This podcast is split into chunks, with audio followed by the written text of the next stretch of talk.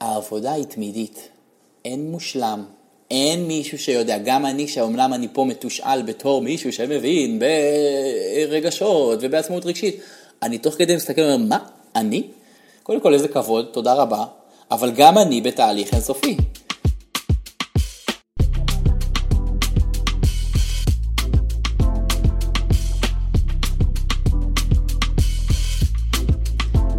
הבאים לפודקאסט כל הלב. אני רותם מיכאלי ואני מראיינת אנשי לב, אומנים, יוצרים, שותפים לדרך, שבאיזשהו רגע בחיים התמסרו לבינת הלב במקום לרציונל. בואו בלב פתוח. היום אני מראיינת את אמיר קמרי. אמיר הוא אמן רב-תחומי, מעצב תעשייתי, אמן רחוב והחבר הכי טוב בעולם.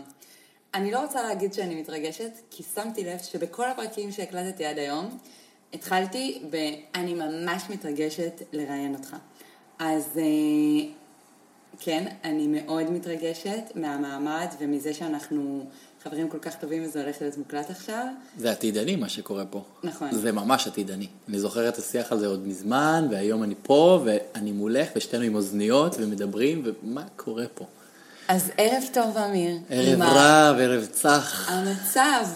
מעולה. אה, בתור אחד שבא לדבר על עצמאות רגשית, אני מוצא שאני ממש מתרגש בעצמי, ותוך כדי אני אומר, אוקיי, אוקיי, אנחנו פה, הכל טוב. ויאללה, בוא נתחיל. מזל טוב על הכל. בוא נתחיל, קדימה. מה, תראי בי את חצי השאלות שלך. אז uh, אתה יודע מה? בשביל להפיג ככה את ההתרגשות, אני מתחילה עם שאלון שהכנתי במיוחד בשבילך, זה חדש. די, נו. אז uh, תשלוף, אנחנו רגילים לשחק משחקים. חשוב לציין עבור המאזינים היקרים והמאזינות, אני לא ידעתי כלום, אני ידעתי רק את הכותרת, שקוראים לה עצמאות רגשית. יפה מאוד. זה הנושא, לכבוד יום ומעבר העצמאות. לזה, ניסיתי לחלוב את רותם בשאלות, והיא אמרה לי, לא, לא, לא, הכל יהיה בסדר, אתה תגיע, אנחנו נהיה נוכחים, השאלות יבואו, אתה תהיה פה. אז עכשיו אני פה מכווץ את הבטן, אבל אה, זה ממש כיף. אז בוא נתחיל בשאלון. אם היית רכב, אם הייתי רכב, סובארו פשע. קל, אם. היית חיה, אם הייתי חיה, קוף. אם היית ארץ, איטליה. אם היית מכשיר חשמלי, אני לא יודע, יכול להיות שהייתי רחפן. אם היית חפץ, כאן ציור, אם היית צבע, שקוף, אם היית כוכב, שבתאי, אם היית חוף, איזה חוף הייתי? תל גדור, hell yeah. בחדרה. תל גדור בחדרה. אם היית תוכנה, וואו, אם הייתי תוכנה, בואנה, זה הכי קשה ששאלו אותי בחיים. תוכנה, איזה תוכנה הייתי רוצה להיות? קאזה. קאזה זה נחמד. אם היית כלי כתיבה, אם הייתי כלי כתיבה, הייתי העטים הפושטים רצח האלה ש...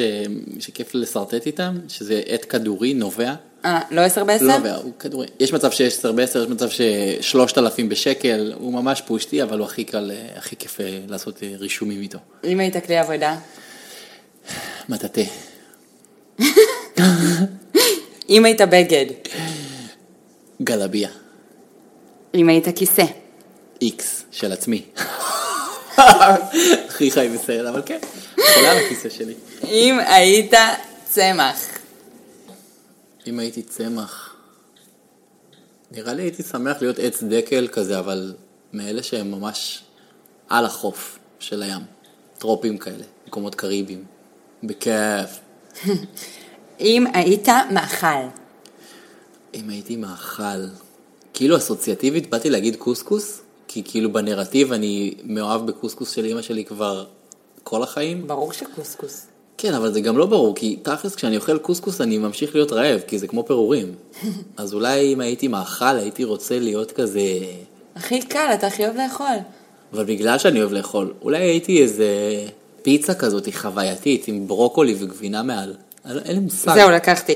אם היית רשת חברתית, וואו. אני כאילו מצד אחד משתמש בהן, מצד שני יש לי סלידה מאוד גדולה מהן. כאילו זה מין יחסי אהבה שנאה כאלה.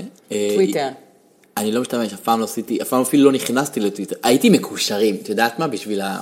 בשביל ה old school. יש לי איזושהי חיבה פתטית כזאת ל old school. מהמם. אם היית מקור מים, וואו, גייזר. הייתי שורף ומטיס למעלה כזה פשיו.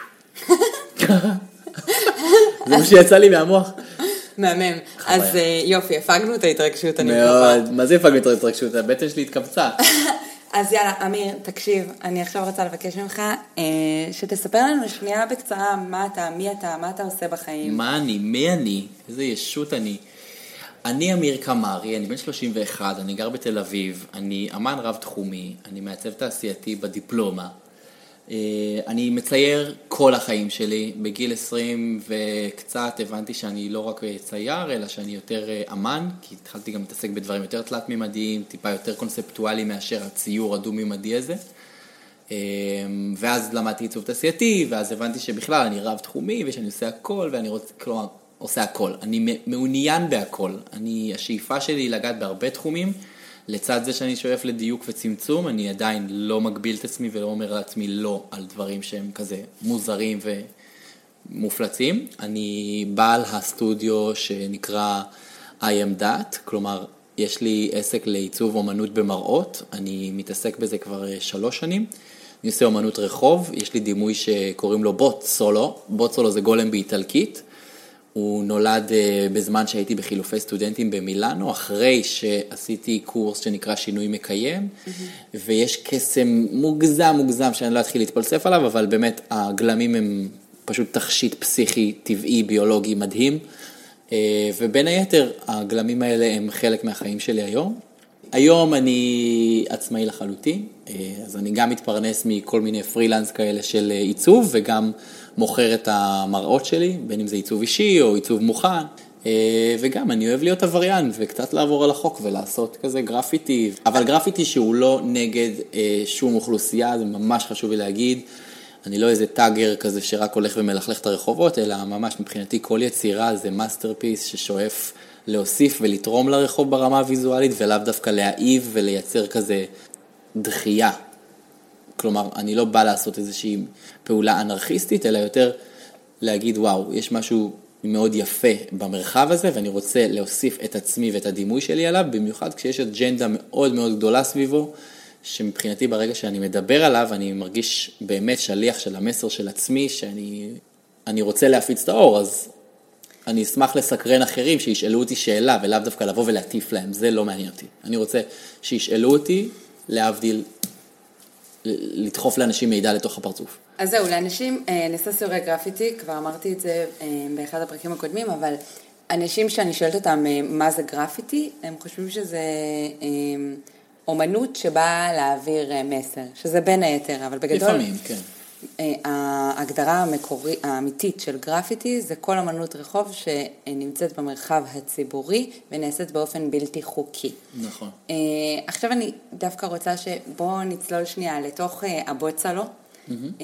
אני חושבת שהוא כן רלוונטי לפרק שלנו היום, שהוא פרק חגיגי לכבוד יום העצמאות.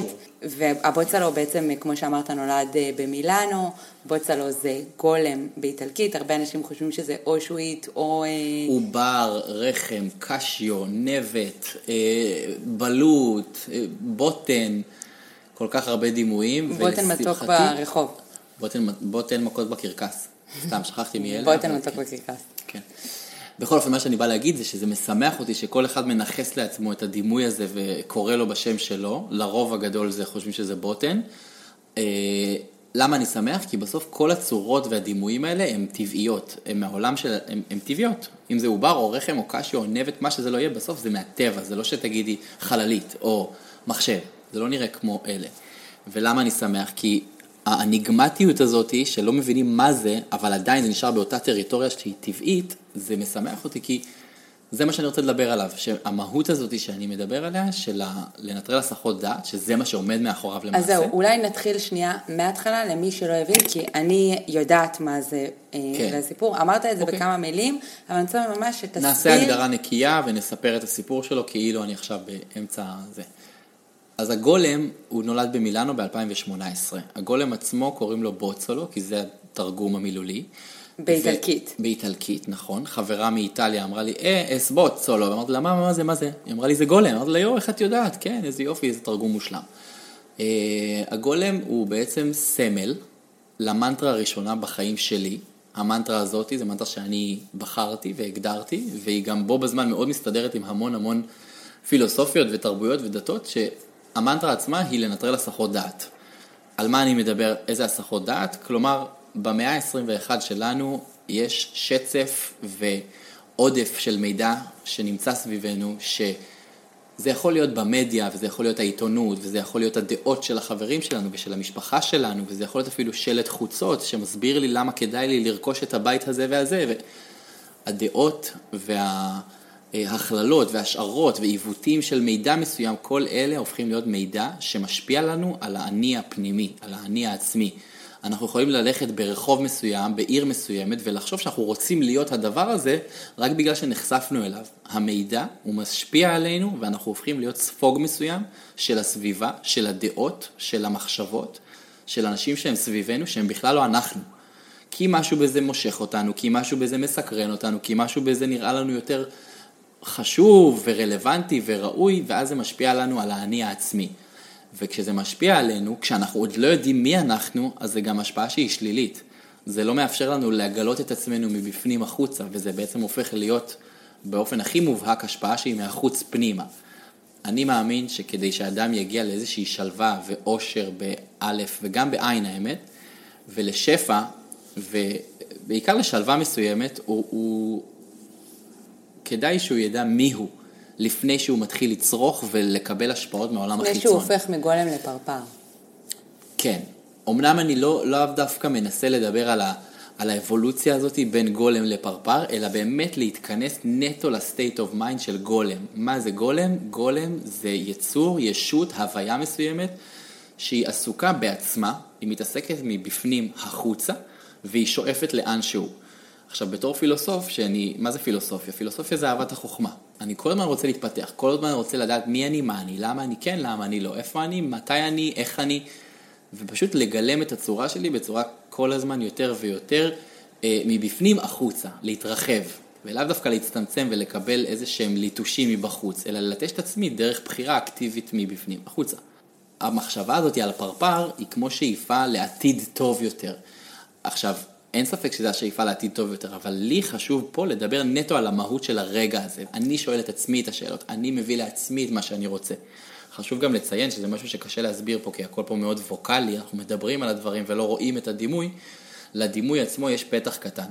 זה גולם שנראה ממש כמו בוטן, אבל יש לו ממש פתח קטן. הפתח הזה מנסה, ובאמת גם הוא הגילום של העובדה שאנחנו לא לבד. הגולם הזה לא שואף להיות סוליסט ולהתרכז אך ורק בעצמו, כי אז הייתי פשוט מצייר כדור וקורא לעצמו גולם. הגולם הזה, הוא מסתכל החוצה, הוא רואה את המרחב החיצון, הוא חלק מהעולם החיצוני. הוא לא מתעלם, הוא לא אגואיסט, סוליסט, נטו בשלו ואין ישויות נוספות מלבדו. הוא חלק מהמרחב, אבל חשוב לו לקדש את הפנים. וזה הגולם, ומאז שהוא נולד, אה, וחשוב להבין, הוא נולד בתקופה שבה הייתי בחילופים, וכשהייתי בחילופים הייתי בשגרה רגע, שונה. רגע, תסביר. חילופים, אוקיי, בשנה ג' בלימודים שלי למדתי עיצוב תעשייתי איתך, אה, ויצאתי לחילופים במילאנו, חילופי סטודנטים, שם השגרת חיים הייתה הרבה פחות אינטנסיבית מהלימודים בבצלאל. שגרת חיים פחות אינטנסיבית אפשרה לי יותר זמן ליצור. כשאני יוצר, אני גם מאוד מתפלסף עם המוח של עצמי. אני מאוד חושב למה אני עושה את זה, מאיפה זה בא לי, האם אני ככה, האם אני ככה. וזה הייתה תקופה שגם כתבתי, מן הסתם. כלומר, אני, את יודעת, ועכשיו הצופים גם, המאזינים יותר נכון שומעים, שאני אוהב לכתוב, זה חשוב לי, זה חלק מהתהליך וההתפתחות שלי, זה עוזר לי להבהיר ולנקות את המחשבות שלי. ובתוך התקופה הזאת, שהיא הייתה מאוד פילוסופית, גם הבנתי דברים. אז לצד היציאה עם הגולם הזה לרחובות, שלא הפסקתי לצייר אותו, גם התגבשה לי מאוד הפילוסופיה והמנטרות והמחשבות והמי אני ולמה אני ולאן דרכי וכאלה. אה, וזה עזר לי, זה השתלב ביחד, שוב, זה עדיין אותו אני שעושה גם את הציור וגם את הכתיבה. אז גילית משהו בעקבות אה, הציור הזה? כן, משהו ספציפי? גיליתי, גיליתי את הכוח של לנטרל הסחות דעת, כי פתאום הייתי בחדר קטן ויחסית ריק. היה לי ארון רזה וצר וארוך, שיש בו מעט בגדים, הייתה לי מיטה, לא היה לי שולחן, אז הייתי מצייר על הרצפה או על המיטה. כל זה במילאנו. כל זה במילאנו. ומשהו במעט הזה היה פשוט המון. כלומר, ככל שיש לי יותר קצת, ככה אני יותר עני. אם יש לי עכשיו חדר שמפוצץ בכלים, שוב, מה הכלים יעשו? יסיחו את דעתי. רגע, בא לי להשתמש בפטיש? לא. בא לי להשתמש במסור ולחתוך זה? לא. בא לי לצבוע? שקט, אין לך כלום. מה הייתי עושה? הייתי מלקט דיקטים ואריזות נייר ואריזות אוכל, ורק מצייר עליהן. וזה אפשר לי איזשהו שפע מסוים מתוך הפחות. בגלל שהיה לי מעט, אז כל מה שרציתי זה פשוט להמשיך ללקט לעצמי ולצייר. ובין היתר אם אני לא מצייר, כי אין לי כוח לצייר, אז אני כותב, כי אין לי עכשיו את כל הכלים ואת כל הסדנה ואת כל הסטודיו שלי, יש לי מעט, ועם מעט אפשר לעשות המון שהוא מבפנים החוצה, הוא מה שיש לי. יש לי שתי ידיים, יש לי מוח, לא מפסיק לחשוב. אז לא הפסקתי לכתוב ולהבין דברים ולהבין שיש כוח עצום במעט. אני באמת מאמין שאדם שרוצה לעשות שינוי, ככל שיהיה לו פחות, ככה הוא יגיע יותר רחוק. מי שממש חושב וחושב וחושב ולא מפסיק כאילו לאבד את המוח שלו, כדאי לו להיות בחדר ריק ולבן, עם חלונות כמובן, עם דף ועט, ושיקיא את נשמתו על הדף הזה, שלא יחפש מה ואיך ולמה, שפשוט יקיא את נשמתו, ואני באמת מאמין שזה איזשהו, זה הטקס הכי כאילו אה, וואו, אבל בו בזמן, מה זה פשוט? אין פה כלום. רק yeah. תכתבו, רק תכתבו, תנסו את הזמן, וכמובן ללא הסחות דעת. שזאת שאיפה שקל לדבר עליה, איזה יופי, אנחנו פה מדברים עליה, איזה נחמד, אבל בו בזמן, זה מאוד מאוד קשה. יש סביבנו כל הזמן, בלי סוף הסחות דעת. הפלאפון הארור הזה, הוא עולם ומלואו. לא תגידי כמו טלוויזיה שהיא רחוקה, היא נמצאת לנו בבית. לי גם אין טלוויזיה בבית. אני, אני לא נגד, אבל אני מאמין שחייבים להיות אקטיביים מול טלוויזיה. אני חוזר לעניין של הטלפון. הטלפון ביד שלנו זה עולם ומלואו. וכמו שזה עולם ומלואו, זה השטן בהתגלמותו. לגמרי. אז תראה, אה, קודם כל אני, אני חייבת להגיד שאני אה, באופן אישי מאוד מחוברת לבוצלו. אני מרגישה, אתה יודע, אה, מתוקף היותנו חברים מאוד טובים וקרובים, וגם הייתי באה איתך לילות שלמים, או, או, או בקרים, או whatever. מתי לא? לרסס את, ה, את הדמות הזאת, היא באמת קרובה לליבי. אני גם באמת, אתה יודע, זה חדר אליי. תוך כדי שאתה מדבר, אני שמה לב כמה... את מכירה וכבר מודעת ומחוברת למהות מודעת, הזאת. אני מכירה, מודעת ומאמינה גם. אני פתאום שמה לב שאני מאוד מאמינה במוצר שלך, בדמות הזאת, שהיא לנטרל הסחות דעת. דרך אגב, אם אנחנו רואים בסיור גרפיטי את הבוצלון, אני גם תמיד מספרת, ואנשים אה, מאוד מתלהבים, שאני גם אומרת שאני מכירה... למרות שאין אותו מספיק באזורים שלך. נכון. הוא צריך להגיע לשם. אנחנו אה, נעבוד על זה. אבל עכשיו זה מוביל אותי דווקא לדבר על עצמאות רגשית, שזאת הסיבה שהזמנתי אותך. שזה עונג, והרגשתי כאילו את בוחרת בי בתור איזה, לא יודע, זה ריגש אותי שזה הכותרת שניתנה לי. מאוד מאוד. זה גם קשור ליום העצמאות, גם אני באמת מאמינה שהבוצה לא בגלל שהוא גולם, בגלל שהוא מנוטרל מהסחות דעת, בגלל שהוא משהו, הוא משהו מאוד עצמאי, הוא מצד אחד מחובר לחיצון, מחובר לאנשים, כן. אה, יש לו את הדלת הזאת, כמו שאמרת, מצד שני הוא, הוא גם עצמאי, mm-hmm. הוא לא תלוי. וגם המראות, שבלי קשר למראות נכון. שאתה אה, מעצב. המראות ו... גם, אני לא יודע אם את זוכרת, אבל המראות ממש נולדו מהבוצולו. כלומר, הבוצולו הוא בדרך כלל גרפיטי, הוא סטיקרי כזה, אני מצייר אותו עם ספרי.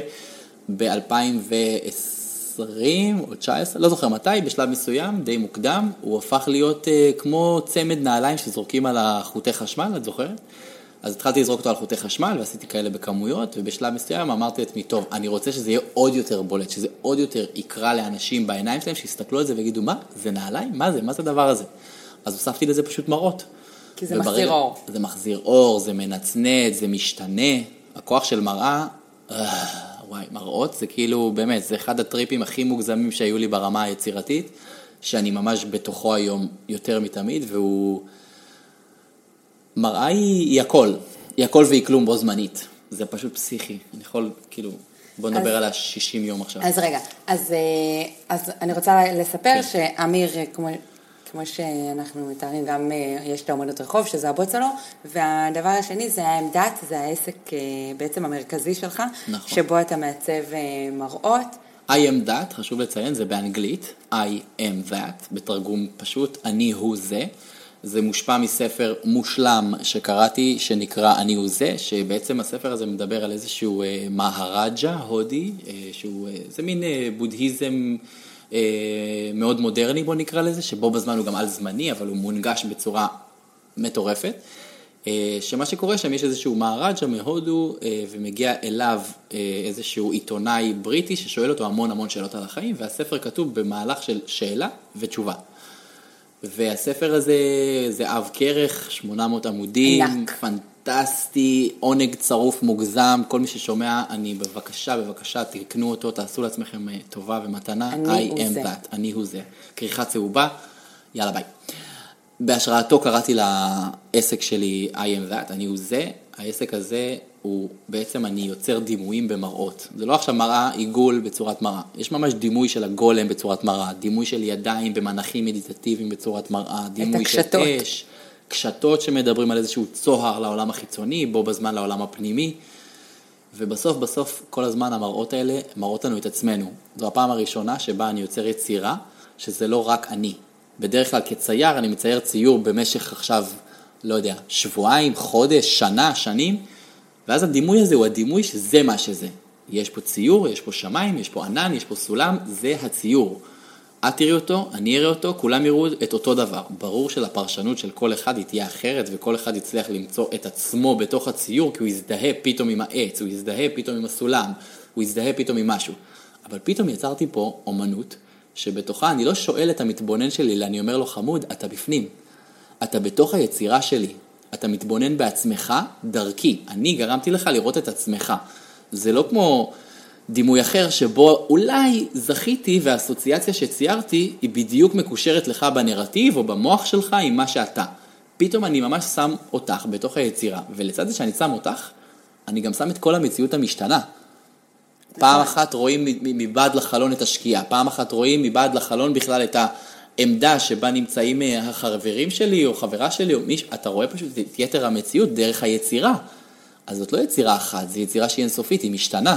אותה יצירה, אצלך בבית תיראה ככה, אצלי היא תיראה ככה, אצלו היא תיראה ככה, וכל הזמן היא משתנה. אז היא כמו דבר אחד, שהוא בעצם הכל. ואז זה מאוד מאוד מתחבר לי עם הפילוסופיה שלי, כי אני כאילו מביא לפה משהו, שאני כאילו מרגיש שאני מרים להנחתה, ומי שמנחית זה מי שבחר ביצירה. כי כשהוא שם אותה מול העיניים שלו, והוא קם בבוקר ומסתכל על עצמו, הוא רואה את עצמו כרגע. כלומר, ממש עכשיו, והוא הולך וישתנה. או יסתכל- לא את עצמו, את הסביבה שלו. לדוגמה, הנה המראה הזאת שיש לי כאן בבית נכון, שלי, נכון. אה, שמונחת כאן, אני לא רואה בה את עצמי, כי היא בגובה שאני לא יכולה לראות את עצמי, אבל היא כן משקפת לי את מה שבחרתי שהיא תראה. בדיוק, כן. אבל תקשיב, אמיר, אה, אני רוצה לקחת אותך במעבר חד לנושא המרכזי של עצמאות רגשית. אה, אני גם אגיד ש... אני חופר פה על הדברים ולא מגיע לזה. לא, לא, לא, הכל טוב. אה, ככה זה, זה מעניין. מאוד, לא ציפיתי. אה, קודם כל אני רוצה אה, לספר למאזינים שאתה לומד כבר במשך יותר משנה פילוסופיה באקרופוליס, נכון. שזה מקום שתשלים אותי. אקרופוליס זו למעשה קהילה של פילוסופים שבעצם מקדשים את חוכמת האהבה, שזה התרגום הישיר לפילוסופיה. זה אינסופי, כלומר אנשים לומדים שם כבר 17, 18, 20 ויותר שנים, ואנחנו מגיעים כל ימי שני או יותר, יש גם פעילויות משותפות, אה, לומדים פילוסופיה. פילוסופיה במשך שעה וחצי, יש ארוחה, יש פעילות, יש תרגול, יש ממש שיעורי בית שהם לא בהכרח בכתב, אלא יותר בהרהור וכן משתפים, וזה מרחב מאוד מאוד סטרילי ואמיתי ואותנטי ופשוט, ואומנם אומרים פילוסופיה זה נשמע כזה, "אה", אבל בפועל זה אנשים שמדברים עם הלב שלהם, עם המחשבות שלהם, עם הרציונל שלהם. ופשוט מתעסקים במהות הגדולה, הרחבה יותר, וזה, אני מאוהב בהם. זה מקום וואו. פנטסטי. כן, זה באמת אה, נשמע מאוד מפתח ומעניין גם. מאוד מאוד. כאילו, הם עושים דברים אה, מבורכים. ושוב, בפעם השלישית אני חוזרת אה, למושג שלנו, של העצמאות עצמאות הרגשית. הרגשית. אני לא יודעת איך לכוון אותך, אבל בוא, בוא נצלול לתוך הנושא הזה, מה זה בעיניך? כשחשבתי לעצמי מה זה עצמאות רגשית ואיך אני הופך את המושג הכל כך גדול הזה למילים שיסבירו לאנשים שמאזינים לפרק בפודקאסט מה זה הדבר הזה, אני נזכר... מה מ- זה הדבר הזה בעיניך? בעיניי, בעיניי. נזכרתי ברגע הזה שבו אני אה, פתאום שומע איזשהו שיר שסופר מרגש אותי וזורק אותי אחורה לאיזה מערכת יחסים, פתאום הלב שלי מתכווץ, ואז אני אומר, רגע, רגע, מה זה? זה רק רגע. וכשאני קולט, שאני שומע את השיר הזה, והמודעות שלי אומרת לי, אמיר, אל תשכח שזה רק רגע, השיר הזה הוא רק שתיים וחצי דקות, אחר כך אתה חוזר לחיים של עצמך, אחר כך אתה ממשיך את השגרה, אתה בסטודיו, אתה ליד חברים, אתה בדרך לפגישה, הכל טוב. מותר לך להתרגש כרגע, כי אתה יודע שעוד מעט זה ייגמר. ובעצם החיים שלנו הם אוסף של רגעים. כל פעם הרגע יכול להיות המשכי, יכול להיות חולף, יכול להיות משתנה, יכול להיות חד משמעי ואבס... ולהיגמר תוך שנייה ופתאום יש רגע חדש. אבל הידיעה שאנחנו חיים ברגעים, היא מקלה עליי ומאפשרת לי להיות באמת עצמאי רגשית. כלומר, כשאני מסתכל על העצמאות הרגשית, אני ממש חושב לעצמי על החיים ובוחר להיות אקטיבי לעומת פסיבי בחיים. וזה נראה לי ההבדל שהופך אותנו מאנשים רגשיים לאנשים שהם עצמאיים רגשית. אם אנחנו נהיה עצמאיים רגשית, זה אומר שאנחנו נסתכל על הרגש. הרגש יכול להיות הכל. יכול להיות אהבה, יכול להיות שנאה, יכול להיות אה, אה, כעס, יכול להיות אה, עצבים, תסכול, חרמנות, אה, חוסר סיפוק, משהו, כל דבר יכול להיות איזשהו רגש, ואנחנו צריכים להסתכל על הרגש הזה ולהגיד, רגע, הנה הרגש, הוא מולי. האם אני פסיבי או אקטיבי? משמע, אם אני מזדהה עם הרגש, סימן שאני פסיבי. אם אני מזהה את הרגש, אז אני אקטיבי. אז מה זה אומר לזהות את הרגש?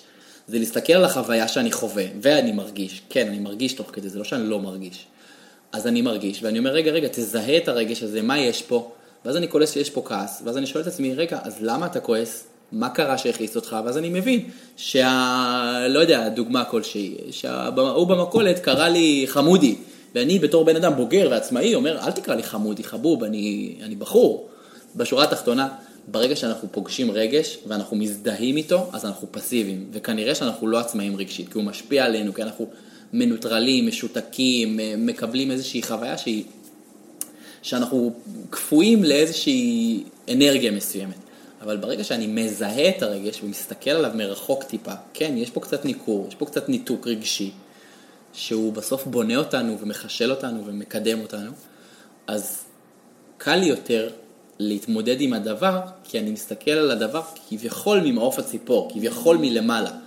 ואני אומר, רגע, אמיר, אתה פשוט חווה חוויה שבה הרגע נתן לך טה-טה-טה-טה.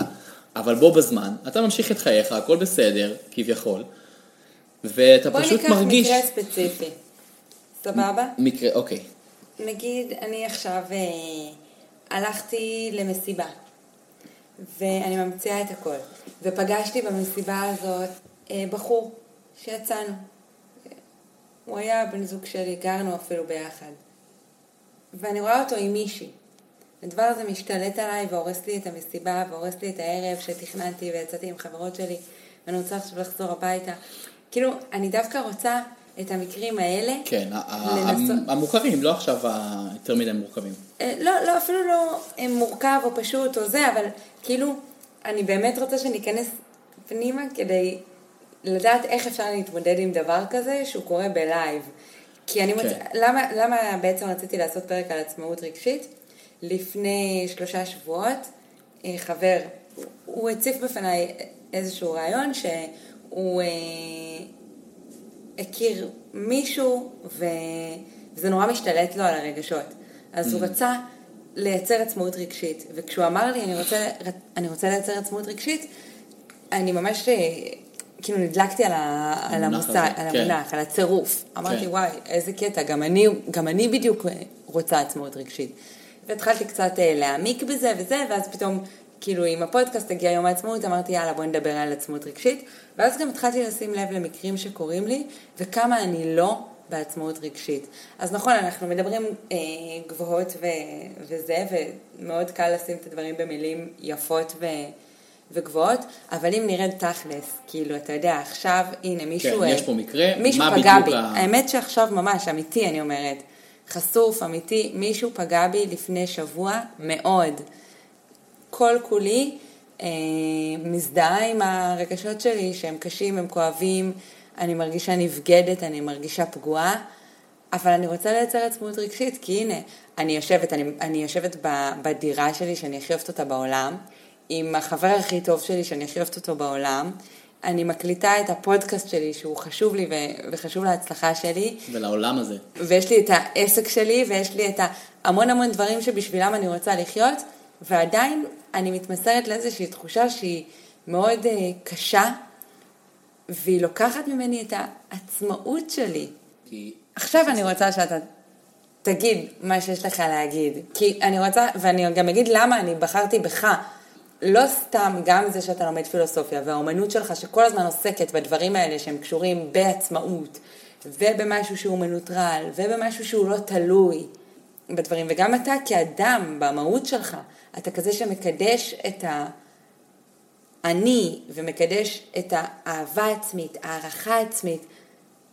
זאת הסיבה שקראתי לך ולא למישהו אחר, ואני רוצה גם להגיד בסוגריים, שכשאני חווה שברון לב, או כאב לב, או לא משנה, כל מיני דברים כאלה, הנטייה הטבעית שלי היא לבוא ולפנות אליך, כי אני יודעת שמאוד קל לך לשקף לי את הסיטואציה בצורה כזאת, שתעזור לי לייצר עצמאות בתוך איזושהי מערבולת שהיא רגשית. עכשיו אני רוצה שאתה תגיב למה שיש לי להגיד. וואו, נתת פה הקדמה, גם ריגשת אותי ותודה. את יודעת כמה אני אוהב אותך בחזרה, וגם אה, את אמרת בעצמך את התשובה, רק נראה לי העומק של הדברים שאמרת אותה, אולי לא שמת לב למה את אומרת ואיך זה באמת זה. כי אני חושב שאנחנו, מבחינת ההוויה שלנו, מבחינת הרגש וההוויה שלנו, זה כמו איזשהו כדור. שמסתובב... רגע, שאתה אומר, אנחנו, זה כל בני אדם? זה גם כל בני אדם, וגם אני מדבר פה על הפרט. עכשיו אני מדבר רק על עצמי. אני, בתור ישות, אני בן אדם, והרגש שלי הוא כמו איזשהו כדור, שהכדור הזה הוא שקוף. עכשיו, כשהוא שקוף, אני חווה את המציאות בצורה נכוחה, אני באמת רואה את כל המציאות, כי הוא שקוף, אז אני רואה הכל. כשאני פוגש רגש, זה כאילו זרקו על הכדור הזה גוש של צבע, והכדור הזה פתאום הפך להיות צבוע במשהו. ועדיין לא ירד הצבע מהכדור, כי איזה רגע, נכון? אם עכשיו אני אקח צבע ואזרוק אותו על כדור, הצבע יפגע בכדור, ולאט לאט הוא ירד, הוא יישפך, ובסוף הכדור יחזור להיות נקי. עכשיו, למה אני אומר את זה? כי הרגש הוא כמו הצבע, והכדור השקוף הוא הבן אדם. אז ברגע שמגיע רגש, הוא משתלט על הבן אדם, וגורם לו לשכוח את עצמו, את ההוויה שלו, שהיא הוויה שקופה.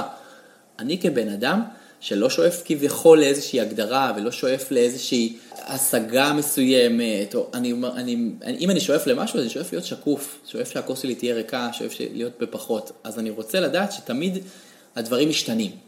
וכשאני זוכר שהדברים משתנים, בו בזמן אני זוכר מה יש לי ומה אני כן. אני אמן ויש לי ככה ואני עושה ככה ואני אוהב ככה והמשפחה שלי היא ככה והחברים שלי הם ככה וכל הזיכרונות שלי מגבשים לי את, את מי שאני באמת כביכול. אז אני חוזר לנקודה ואומר שברגע שאנחנו פוגשים את הרגש הזה, אנחנו צריכים לזכור בצורה אקטיבית מי אנחנו, ולא להתמסר ב-100% לרגע הזה כאילו זה מה שהחיים שלי.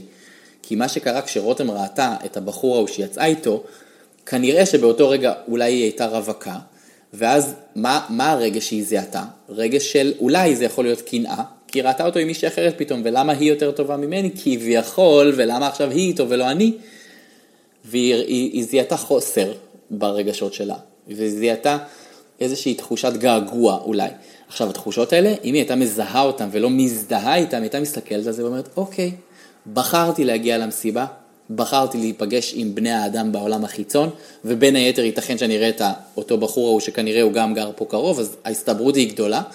מה אני צריכה לזכור? צריכה לזכור שיש לי בית מעולה לחזור אליו, אני צריכה לזכור שהחברים שלו אוהבים אותי, שאני בתהליך, שהכל בסדר, שגם אם חסר לי זה לא אומר שאני לא שלמה וטובה. ובסוף, כאילו לשאוף ל, ל, לזיכרון של הדברים, למודעות, לתשומת לב, לעבוד עם האינטליגנציה שלנו ולהפוך את ההכרה שלנו למשהו שהוא תמיד זוכר מי אנחנו, תמיד אני, אני לא אשכח מי אני. העבודה היא תמידית, אין מושלם, אין מישהו שיודע, גם אני, שאומנם אני פה מתושאל בתור מישהו שמבין ברגשות ובעצמאות רגשית, אני תוך כדי מסתכל ואומר, מה, אני? קודם כל איזה כבוד, תודה רבה, אבל גם אני בתהליך אינסופי. אני לא איזה בודה שעכשיו יכול אה, להרצות פה בפני רבים ולהפיץ את האור ככה בצורה שהיא אינסופית. לא, גם לי יש קשיים, גם לי יש רגעים שבהם זה אני... זה בדיוק מה שאני באה לשאול ולהעמיד אותך מול השאלה הזאת, כאילו... אני רוצה דווקא עכשיו, אני הולכת להתקיל אותך, אבל תיתן לי חוויה אמיתית שקרתה עליך, ש... שהרגשת שאין לך עצמאות רגשית. ש... שזה משתק אותך, אתה, אתה לא עצמאי בסיטואציה. וואו, איזו שאלה רלוונטית. האמת שתוך כדי ששאלתי את זה, נזכרתי שכשהייתי בן 25 בערך, בת זוג אה, קודמת קודמת, הייתי במערכת יחסים מאוד uh, מיוחדת, מישהי מחו"ל, עשתה עלייה, גרנו יחד בירושלים, בארץ, בתל אביב, ונפרדנו, הייתה פרידה ממש ששברה את הלב של שנינו, היה קשה בטירוף, המוח שלי והגוף שלי, הייתי חולה במשך שבוע וחצי, וזאת הייתה סיטואציה שבה הגוף שלי פשוט אמר לי, חמוד, אתה לא הולך לשום מקום, אתה מושבת באופן טוטאלי, אתה במיטה, אתה תתמודד עם כל הרגשות שלך, אתה תתמודד עם כל מה שאתה מבין וחושב, וכל מה שעוד לא הספקת לעכל, אתה עכשיו תצטרך לעכל אותו.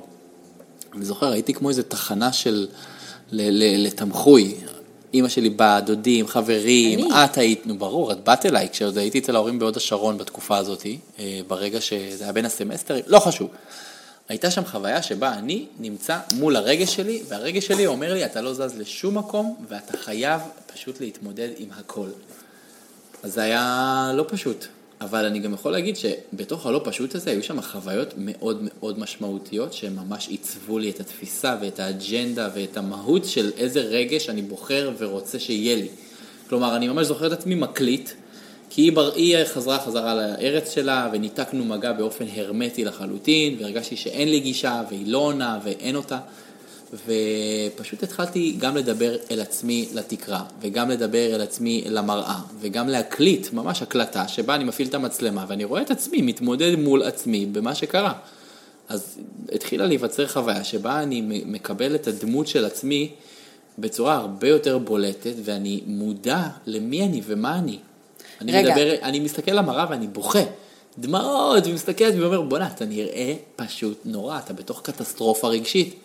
והדבר הזה גרם לי להבין את הכוח שיש בלהבין איפה אני נמצא, ומה אני חווה, ולמה אני חווה את זה, ומה אני רוצה בשביל עצמי. ופשוט התחלתי לאמץ את ההבנה הזאת של יש פה מראה, ואני אתחיל להשתמש בה בתור כלי שאני יכול לעבוד איתו.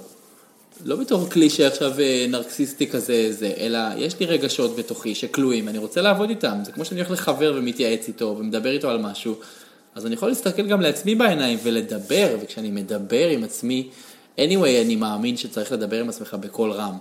אנשים ששומעים אותי עכשיו ושמתמודדים עם איזשהו קושי רגשי, אני מבקש מכם ללכת ברחוב, לשים את האוזניות שלכם ולשחק אותה, כאילו אתם מדברים עם חברים שלכם על הבעיות שלכם, ואני מבטיח לכם, לא בצורה עכשיו אה, שתשנה את כל חייכם, אבל בפשטות, ביומיומי, ברגעי הזה, אנחנו צריכים לשמוע את עצמנו מדברים עם עצמנו בקול רם, זה דבר שהוא רלוונטי והוא חשוב. זה עוזר לנו לנקות ולדייק את המחשבה, כי יש לנו מיליארד מחשבות באותו זמן.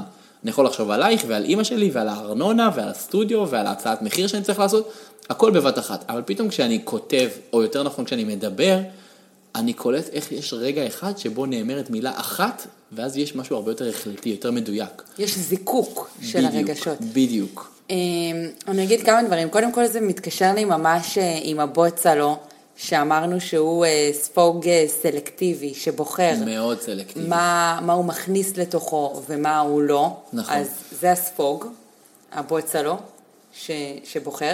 יש את המראה, שגם איתה אתה יכול לעשות איזושהי עבודה, אז תראה איך הכל מתחבר. בעצם כן. אפילו מרגיש לי באיזשהו אה, עולם, שאותה אקסיט, הגרייס, בעקבותיה נוצרה העצמאות הרגשית, כי שם לא הייתה בעצמאות רגשית. נכון, י... נכון. שם בעצם פיתחת איזשהו... כן, הייתי ילדון, הייתי בן 22 עד 25. כאילו, מה זה ילדון? יש שם כבר בן אדם, אבל עדיין זה צעיר ונועז. ו... אבל האם אפשר להגיד שגרייס היא זאת שגרמה לך... אה, אוי, חד משמעית. לפתח לגרייס, את הבוצלו. כן. תראי איזה שם יש לה גם. היא מישהי שסובבה את עולמי. היא פתחה לי 8,000 צ'קרות, היא פתחה לי את העולם הגדול החיצון. ואולי לא באיזשהו מקום גם את המראות, זאת אומרת... וואו, נכון. עבודה מול מראה, זה שהיית הולך ומדבר מול המראה כדי לפתור את הרגשות שלך, כדי לפתור את הבעיות שלך, היא כבר לא הייתה בארץ, יש לציין, בגלל זה, ולא ענתה לטלפונים, ולכן כן. זה הכריח אותך לעמוד מול המראה ולדבר עם עצמך. כן. ואיך הכל בעצם מתחבר לאיזשהו אה, סיפור אחד. נכון. אני לא יודעת, כאילו, אני יכול... את ממש צודקת, את אומרת את זה, ואני, כאילו, המוח שלי מפליג עכשיו ל- לרומנטיקה של המחשבה הזאת, ואז זה באמת נכון, בנרטיב. יש משמעות מאוד גדולה לשברון לב הזה, ולאיך שהוא עיצב לי את התפיסה הזאת של עצמאות רגשית, של הבנה שגם בלעדי בן אדם, אני, הוא עדיין בתוכי. אז בגלל זה בחרתי לדבר אל המראה, כי היא הייתה ממש בתוכי, היא הייתה בתוך הלב שלי, ופשוט דיברתי אליה כאילו היא זאת שמקשיבה לי, ואמרתי לה את מה שאני רוצה שהיא תדע. וזה היה מאוד רלוונטי וחשוב, וכן, אחד הכלים לעצמאות הרגשית הוא באמת להשתמש במרחב שלנו ולהיעזר בפידבקים. אז אם אני אומר לדבר בקול רם כפידבק מסוים, על אחת כמה וכמה להשתמש במראה, שאתה רואה ואתה שומע ואתה הכל ביחד. שזה באמת אה, דבר שהוא... עצמאות רגשית היא גם חייבת להיות מחוברת לפעולה, למאמץ, לעשייה.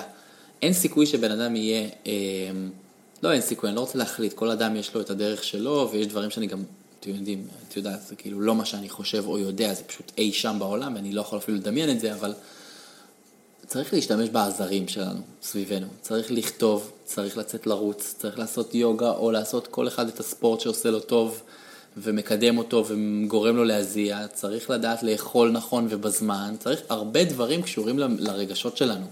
בסוף הרגשות שלנו הם החלטה. כלומר, אם אנחנו נהיה אקטיביים בחיים שלנו, ואנחנו נביא לעצמנו את מה שאנחנו רוצים, אז בין היתר, גם ברמה הרגשית, אנחנו נצליח להיות אקטיביים ולהגיד, רגע, רגע, כמו שידעתי לדאוג לעצמי לאורך כל היום, אז גם עכשיו באמצע המסיבה הזאת שאני מעורער רגשית, אני אצליח להתעלות מעל הרגש הזה שנייה, להתבונן בו, לזהות אותו, ולהגיד, תודה רבה, אני מזהה את זה, זה כן חלק מחיי, זה כן רלוונטי אליי, אבל זה לא ישפיע עליי ברמה שתערער לי את כל היציבות כרגע. ושוב, לזכור שהכל חולף. הכל, הכל, הכל חולף. אנחנו לא פה לנצח, אנחנו זמניים בעולם הזה, אנחנו אורחים.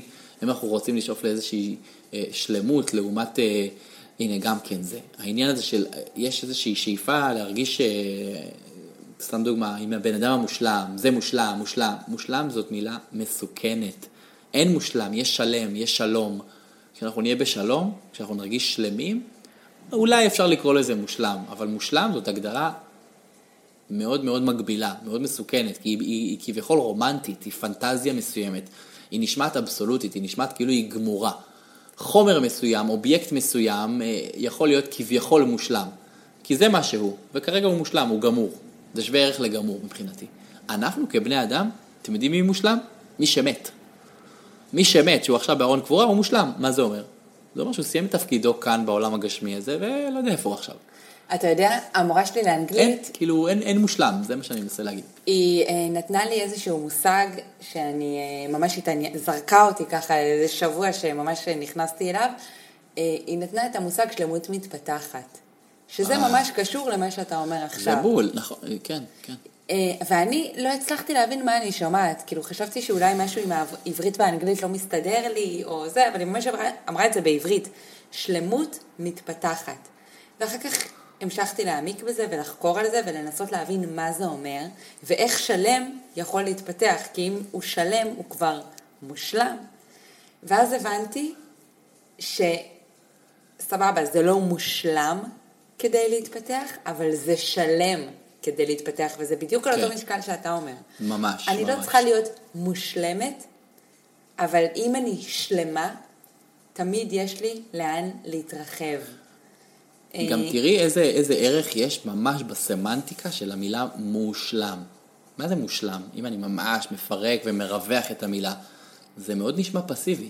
זה מושלם, זה הוא שלם. מישהו גרם לזה להיות מושלם. הדבר הזה בזכות הסביבה הפך להיות מושלם. שלם זה עצמאי, זה אינדיבידואלי, זה נוכח בזכות עצמו, זה דבר שהוא, זה מה שהוא. אז זה חלק מהעניין הזה, אני חושב שבאופן כללי הגישה לחיים לאדם ששואף לאיזושהי, אני לא אגיד שלמות, אני אגיד פשוט שלווה עם החיים, עם מה שהם נותנים, עם מה שיש, עם מה שאנחנו, זה לא להגיד מושלם, זאת מילה מה זה מסוכנת, צריך להיות מאוד מאוד קפדני מתי אני אומר ולמה אני אומר ועל מה אני בכלל אומר מושלם. כדאי לא לנכס לעצמנו שאיפות של מושלמויות, אלא של שאיפות לשלמות, לשלום בכלל. אני מעדיף להגיד שלום מאשר מושלם. יש פה שלום, כלומר יש פה קבלה, יש פה הכלה של הסיטואציה. שוב, זה אחר מתחיל להתקשר לעניינים של אתוס ואידיאל, ומה זה מושלם, ולמי זה מושלם, ובאיזה תרבות זה נחשב מושלם לעומת אחרת, אבל כדאי לנו לא לשאוף להיות מושלמים, אלא להיות שלמים. וכן, שלם זה דבר שהוא מתפתח. אני יכול להיות מי שאני, להיות שמח בחלקי, להרגיש שאני שלם, אבל השמחה הזאת היא לא נובעת מתוך אה, כזה מצב דומם, זהו, יש לי מה שאני רוצה, תודה, אזור הנוחות, שום דבר לא משתנה, הכל סטטי. להפך, בגלל שאני שלם, אני שואף להתפתח, אני רוצה להתרחב, אני רוצה להשיל דברים, אני רוצה להוסיף דברים. אנחנו לא מוצר, אנחנו לא חומר, אנחנו לא אובייקט, אנחנו דבר שמשתנה. אני יכול להיות היום מי שאני, שאני אמן רב-תחומי, בלה בלה בלה בלה בלה. וואלה, מחר בא לי בכלל, אה, לא יודע מה, להציל אה, קנגורואים באוסטרליה, זה מה שאני רוצה לעשות. אז לא מעניין אותי מה הייתי. אני עדיין אהיה מושלם. שלם, סליחה. זה מושלם להיות אה, עוזר לקנגורואים החמודים האלה, זו חיה מוזרה ויפה. לעשות את הדברים בשלום. בשלום, ממש. שלום אומר שגם יש חסר, ויש פחות, ויש כעס, ויש עצב. כל הרגשות כשרים. אבל אוקיי. להיות אה, קצת, אה, קצת מרוחק מהם. טיפה, טיפה, טיפה להתנתק ולהגיד, זה לא אני, זה רק מה שקורה כרגע איתי. אני הולכת להגיד משהו אישי ממש, שקרה לפני יומיים. אה, ממש אה, בימים האחרונים אה, חוויתי איזשהו, איזשהו מקרה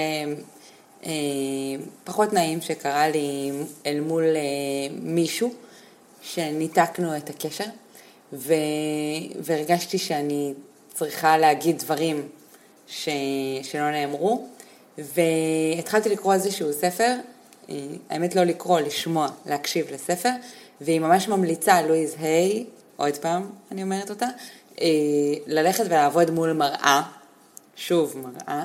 אה, יצאתי מהמקלחת, עמדתי מול המראה, הסתכלתי בעיניים של עצמי ודיברתי על אותו בן אדם אה, ואמרתי לו הכל.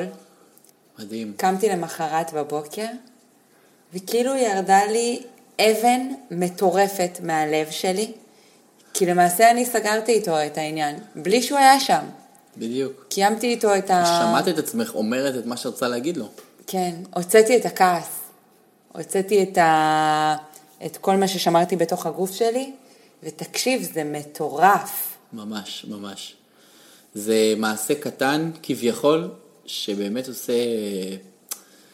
בא לי להגיד פלא פלאים, אבל זה לא פלא. זה לא נשגב, זה לא כל כך מטורף, זה פשוט. וצריך להפסיק לנכס איזה שהן יכולות מיסטיות, על-טבעיות, בכל מעשה שקשור לרוח ולמהות שלנו, וצריך להתחיל להבין שאנחנו יצור שמשתנה, וכן, אנחנו צריכים לעשות קצת פעולות שהן לאו דווקא הכי שגרתיות, כמו ללכת לעבודה, להכין אוכל, להתקלח, להשתין. יש גם דברים שהם קצת יותר רוחניים, הם קצת יותר משמעותיים, והם פשוטים, והם סבבה, והם כשרים, וצריך להשתמש בהם. אז אם צריך להסתכל במראה ולדבר עם עצמך, זה טוב.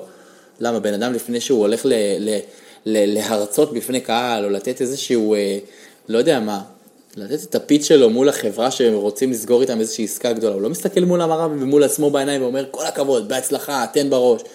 יש גם באמת, כאילו, אני לא מחדש, אני רק מזכיר פה לאנשים, שזה חשוב לעשות כמו, כמו רמבו, שתי ידיים לצדדים, ולהחזיק ממש בצורה של זרוע שהיא בצורת L, צורת רש, 90 מעלות, להחזיק את הכתפיים גבוה, לזקוף את החזה, להרים את הראש, לתת נשימה חזקה, להסתכל בעיניים ולהגיד, תודה רבה, אני מסוגל, אני אעשה את זה, אני יכול, אני לקראת זה.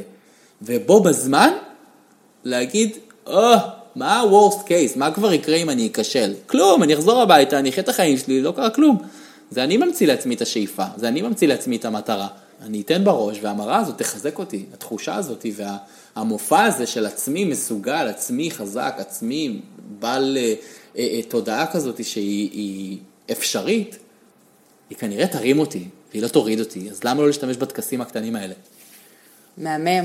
מהמם, וגם באמת, אה, אם כבר אנחנו לקראת הסוף, אני רוצה להגיד, תסתכלו קצת במראה, ת, תשאפו לאיזושהי עצמאות רגשית מתוך מקום שהוא מכיל, שהוא מקבל, לא במאמץ של סבל, במאמץ של מוטיבציה חיובית.